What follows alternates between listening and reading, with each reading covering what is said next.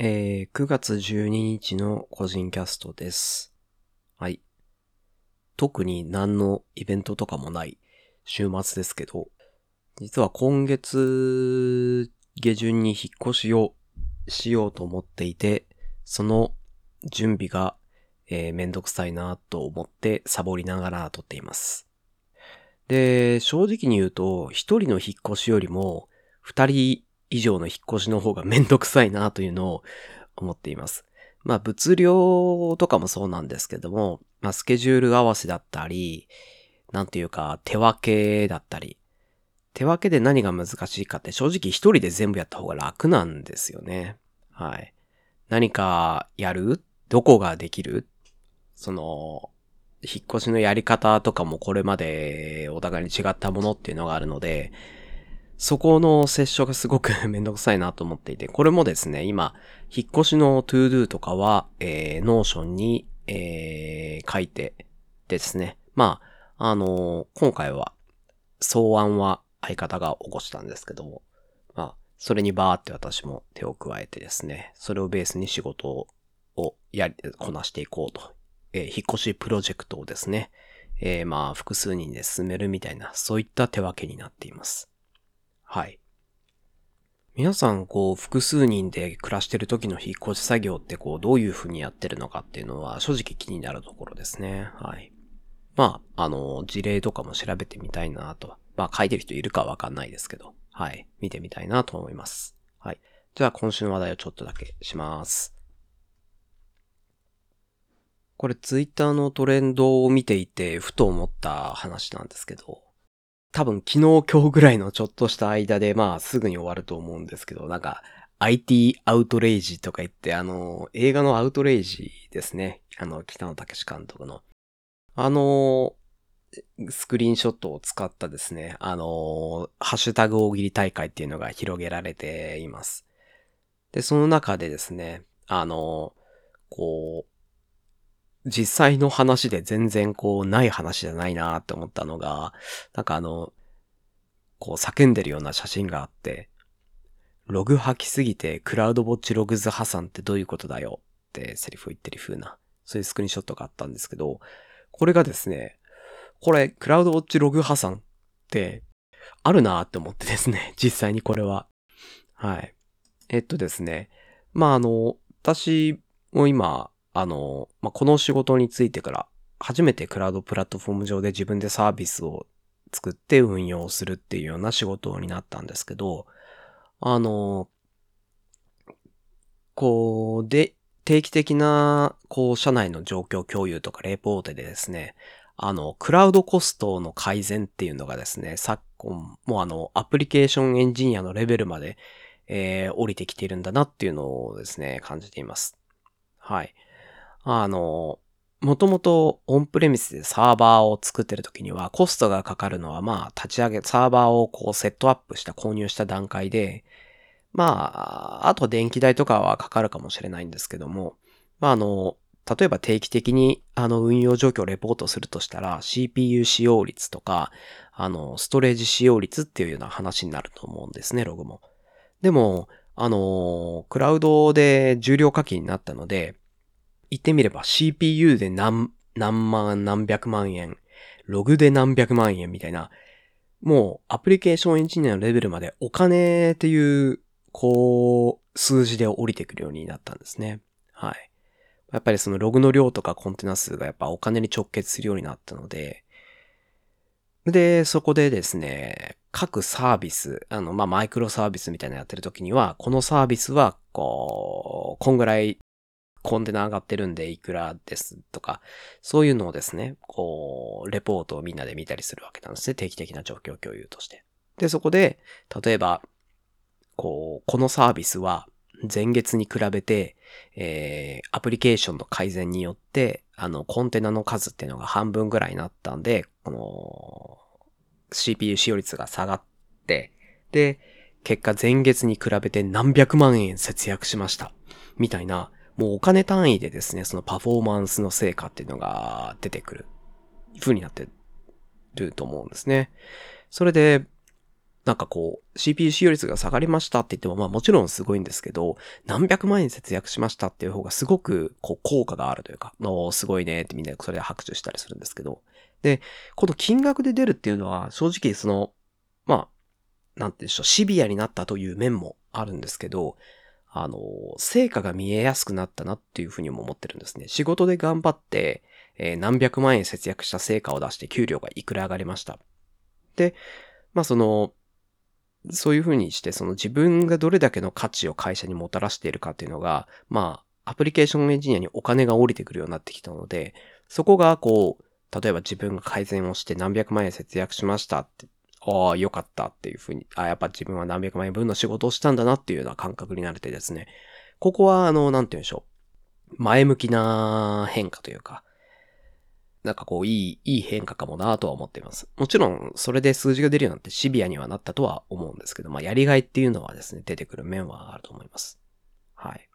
で、アプリケーションエンジニアのレベルでそれを意識するようになって、なんて言うんでしょう、節約しよう、節約しようっていう意識、こう、どれだけローコストでハイパフォーマンスを出すかっていうのをアプリケーションエンジニアも意識するようになってくると、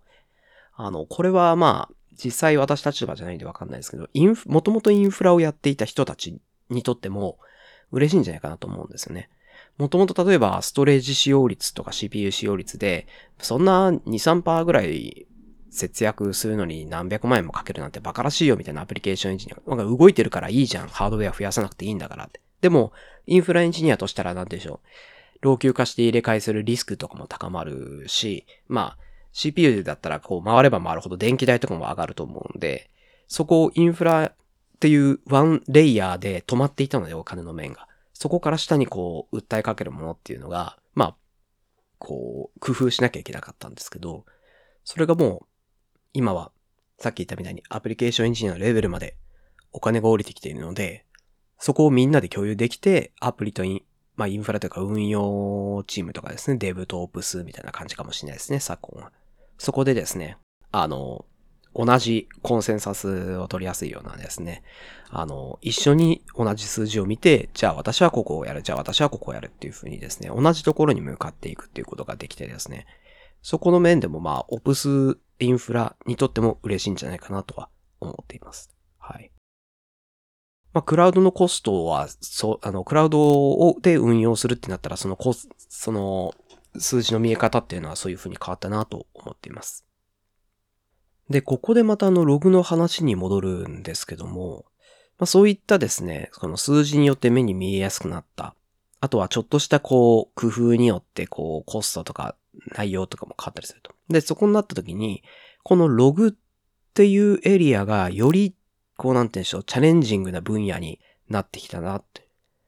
思っています。そのチャレンジングな分野って表現しているのは、言ってみれば、なんていうんでしょう、ログのスペシャリストとしての進化を発揮しやすくなったという感じですかね。あの、まあ、さっき言ったみたいにそのログをたくさん出すとお金がかかりますと。その分、金額でいきなり跳ねてきますと。で、そこを、それでまあじゃあログを減らせって話になるんですけども、じゃあそのログがないと何ができないかっていうと何か問題が起きた時に原因究明とかができないんですね。そうなってきたら、まあ、問題に、問題の究明を早くするために情報は出さなければいけない。しかし、ログの量を減らさなければいけないっていう風に、まあ、トレードオフになるんですね。なってくると、じゃあ、ログの中で出す、今出しているけども、この必要な情報、不要な情報っていう見極める目線。そういった内容の設計、量の設計っていうのはですね、あの、だいぶ、あの、専門スキルになってくるんじゃないかなと思ってるんですね。あの、なぜかというと、その、ログのその、まあ、もちろんそのアプリの作りとかにもよるんですけども、その、ログを見る人たちっていうのも、例えばデブとオプス連携してデブの人を見るようになりましたとか、例えば経営とか、まあ、ある程度マネジメント層とかを見るとかなってきたら、いろんな、まあ、人がいると思うんですけど、このログはこの人が見る。この、このログはこの人が見るみたいな、そういった組織レベルにも、こう影響してくるんです。その上で、じゃあ、この、この部分のログはこんな感じの内容で、このぐらいの量を出して、じゃあこの部分は、みたいな感じで、組織レベルでですね、関与してログの設計っていうのが必要になってくると思うんですね。で、加えて、その、B2B で、あの、ま、運営してるサービスとかじゃなくて B2C とかになってくると、また違った観点として BI ログですね。あの、一般に広く使われるようなサービスに提供する、サービスを提供すると、そのアプリの使われ方っていう目線のログ、その原因究明だけじゃなくて、そのサービスの改善のための統計ですね。BI ログとか。あとはまあ、あのメトリックとかももちろんそうなんですけども、そういったログが出てくると思うんですね。あとはその、開発も本番もクラウドになっってくると、開発のログと本番のログっていうのが両方ありますと。で、本番で何かテストしたりするときにも、あの、テストで触ったものって BI に入れる入れないとか、そういったレベル、そことも、検討もですね、必要になってくると思うんですね。なので、その、いろん、今、ログってものすごい多岐にわたるし、いろんなこと考えて作らなきゃいけない。かなり、まあ、幅も大きくなってきたんですけど、それを、なんてでしょう、クラウド、このクラウドプラットフォーム界でのログの運用、設計っていうのが、少し広く、範囲が広くなったことによって、そのスペシャリスト化しやすい、一つの新しいスキルセットとして、まあ、市場に新しい価値が生まれるみたいな、そういうような状況になってるかなと思っていて、なので、その、なんて言うんでしょう、アプリケーションのアーキテクチャーですとか、こう、インフラのスペシャルですとか、えー、ドメインレベルのものですとか、まあ、の基基盤レベルのものですとか、という同じような感じで、そのログのスペシャリストですっていうような、あの、今で言うとなんかデデータアナリストとかって、あれはどういう風になるのかな？私データアナリストとかじゃないんで、あれなんですけども、結構 BI 方向のもの多いと思うんですけど、その BI に加えて、そのログ全般を見るみたいな、そういったあの、ポジション名みたいな、そういったものってあったりするんじゃないのかなって、生まれてくるんじゃないかなと思ったりしますね。はい。というふうに、まあ、その、クラウドで重量課金になって、まあ、それに加えて昨今の、その、SARS がいろいろ出てきている状況。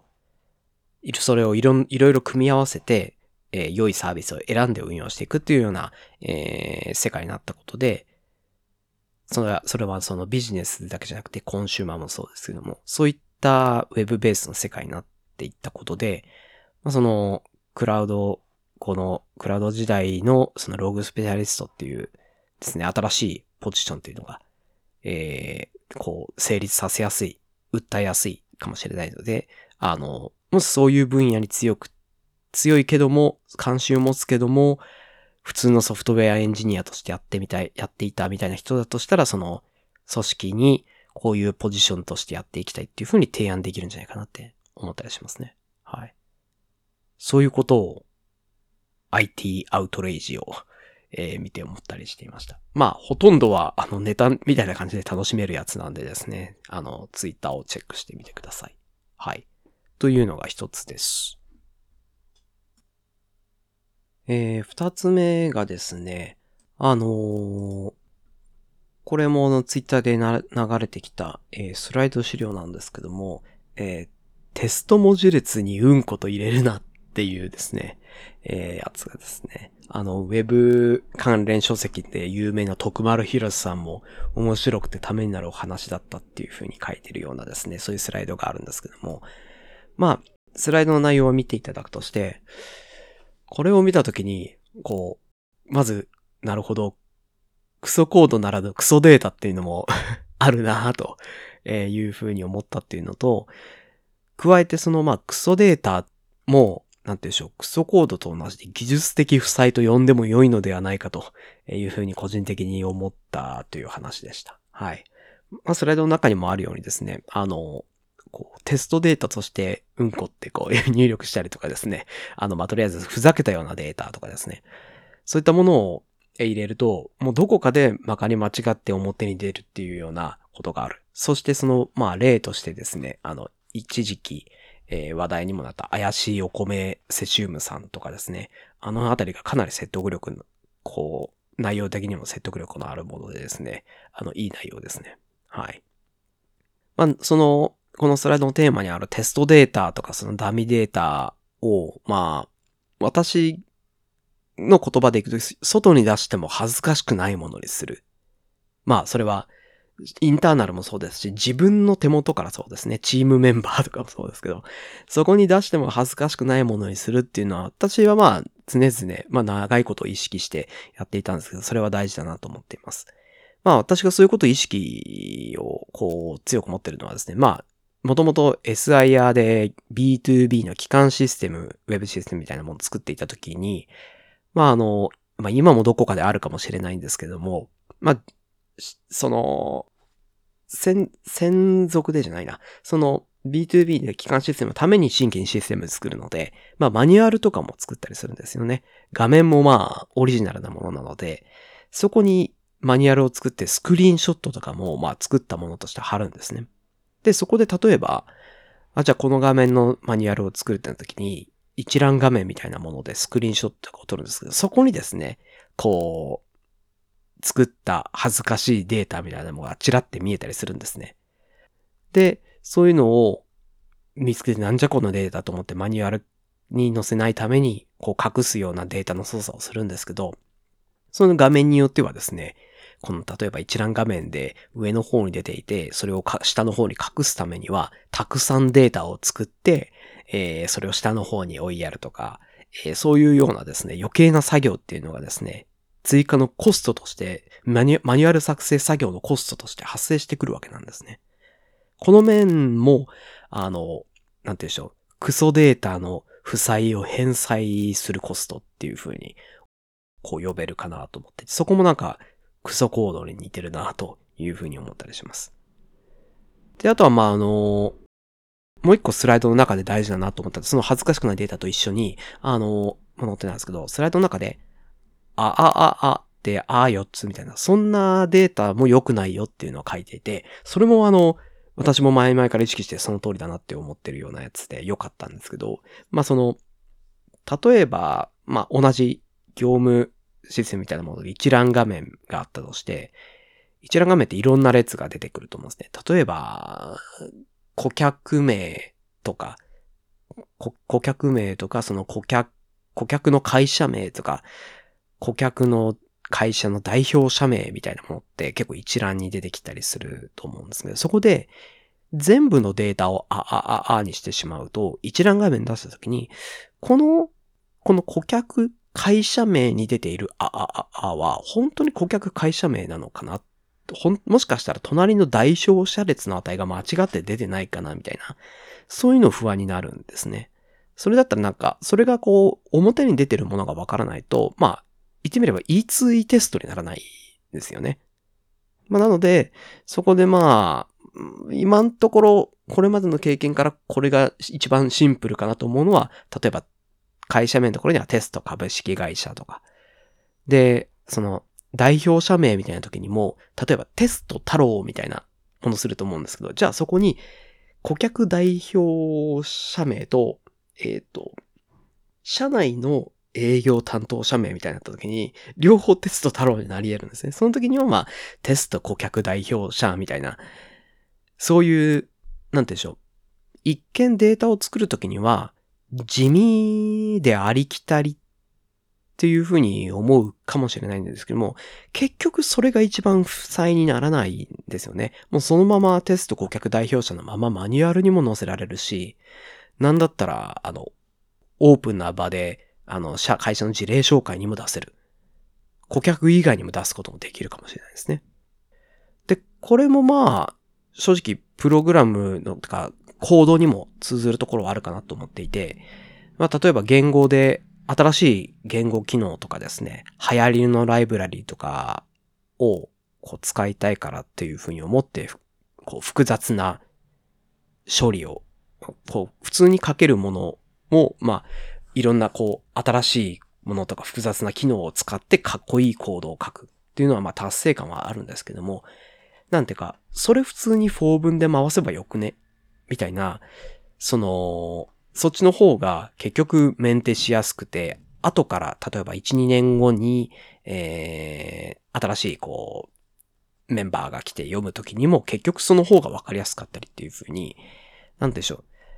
う。トラディショナルでダサいんだけども、結局そういう、こう、誰でも知ってるシンプルなものっていうのが一番負債を生みづらいかなと思うんですね。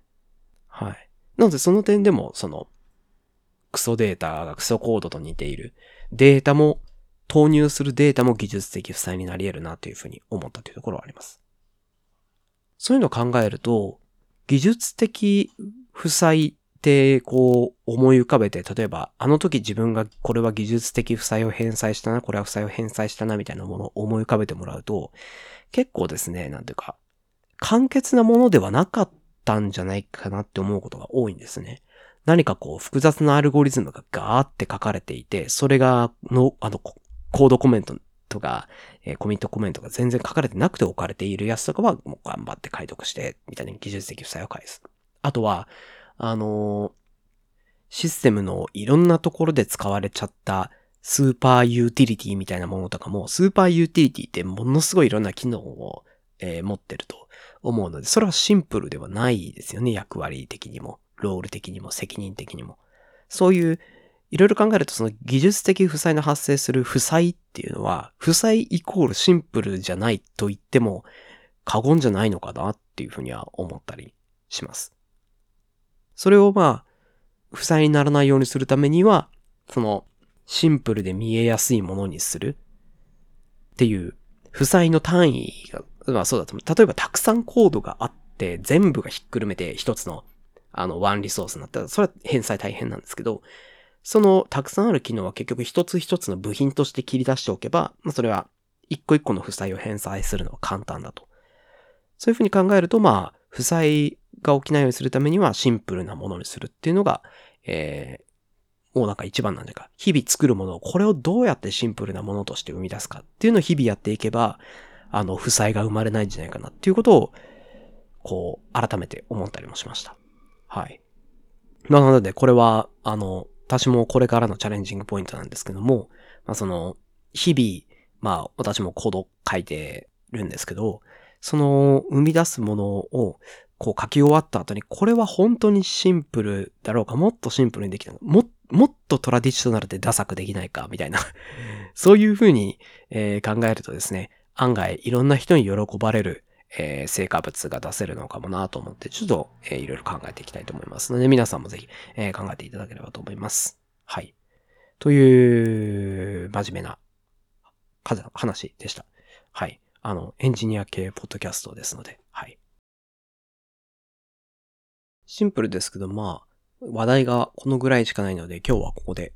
終わろうと思います。えー、まあ、最後ちょっとゲーム的な話、最近、は、えっ、ー、とですね、えー、ホライゾンゼロドーンが終わってからですね、ファンタジアンの後編を、えー、無事に始めていますが、えー、これなんか、今回からそのクエスト消化、クエスト方式でストーリーが進むので、まあ好きな順番であの、ストーリー進められるんですけど、一番のメインヒロインであるはずのキャラクターもまあ、こう、後編の開始時にはいなくて、こう、仲間になるクエストしなきゃいけないんですけど、その仲間になるクエストの進め方がわからなくてですね、えー、結局他のヒロイン以外の全員の仲間を仲間にして、えー、おそらく、まあ、ラストではないけども、かなり重要なイベントの直前まで行って、仲間たち一人一人に声をかけるみたいな、えー、大事なイベントをメインヒロインなしで繰り広げるという残念なことをやりました。はい。その後結局、無事に仲間にできました。今、多分全員仲間に揃ったので、で、これでプレイ時間が、えっ、ー、と、後編始まって15時間ぐらいをやっています。えっ、ー、と、事前のヒゲ情報では、後編だけで40時間ぐらい行くかもしれないみたいな話してたので、まあまあ、まだまだラストではないと思うんですけども、はい。あのー、バトルの難易度がかなり上がっていてですね、あの、やりごたえとか勝った時の達成感もですね、すごいありますね。はい。まあ、あの、面白いので皆さんもぜひやってみてください。はい。という感じで今日は終わろうかなと思います。はい。えー、何かフィードバックとか話してほしい話題などありましたら、ハッシュタグ個人キャストでツイートしていただけると大変嬉しいです。はい。で今回も聞いていただいてありがとうございました。それでは。